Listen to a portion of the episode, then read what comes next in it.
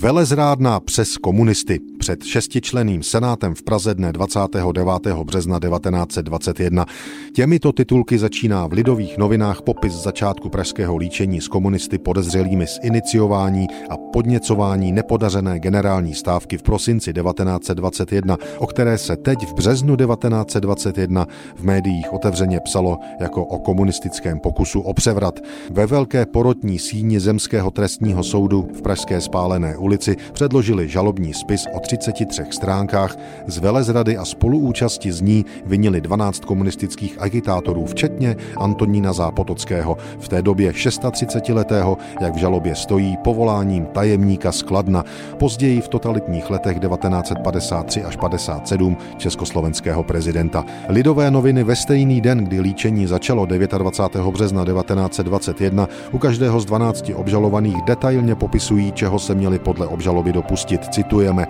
Další doklady o spojení našich komunistů s ruskými našly se při domovních prohlídkách u Zápotockého a v sekretariátu Kladenském. Je to především rukopis Zápotockým upravovaný, kde se rovněž mluví o boji rudé armády proletářů proti státnímu zřízení kapitalistickému. Komunisté se vyzývají, aby organizovali i zemědělský proletariát a malorolníky a v případě občanské války zavedli u nich vojenskou disciplínu. U Zápotockého byla zabavena řada různých rezolucí, jež vyzývají k revolučnímu odboji proletářů a k rozmetání kapitalistických řádů. Konec citace. Jak se zdá, pozdější prezident příliš opatrný nebyl, protože policie toho u něho podle lidových novin zabavila mnohem více. U Zápotockého nalezeny rukopisy o zvolení revolučního výboru v Kladně a pokyny pro revoluční výbory na Venkově. Na Kladně samém byl svolán 10. prosince tábor lidu, hlavním řečníkem byl Zápotocký, který vybízel opět dělnictvo do boje, proklamoval zbracení dělníků a vojáků a prohlásil, že boj povede revoluční výbor do krajnosti.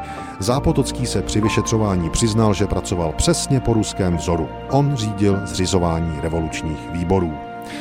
Soud s Antonínem Zápotockým začal právě před stolety. Budoucí důležitý komunista a prezident dostal trest 18 měsíců ve vězení. V půlce trestu se dočkal amnestie prezidenta Masaryka. Své zážitky pak sepsal ve svém románu Rudá záře nad Kladnem. V době jeho panování po únoru 48 dostávali lidé za stejné i mnohem menší nebo dokonce neexistující prohřešky i tresty smrti. thank you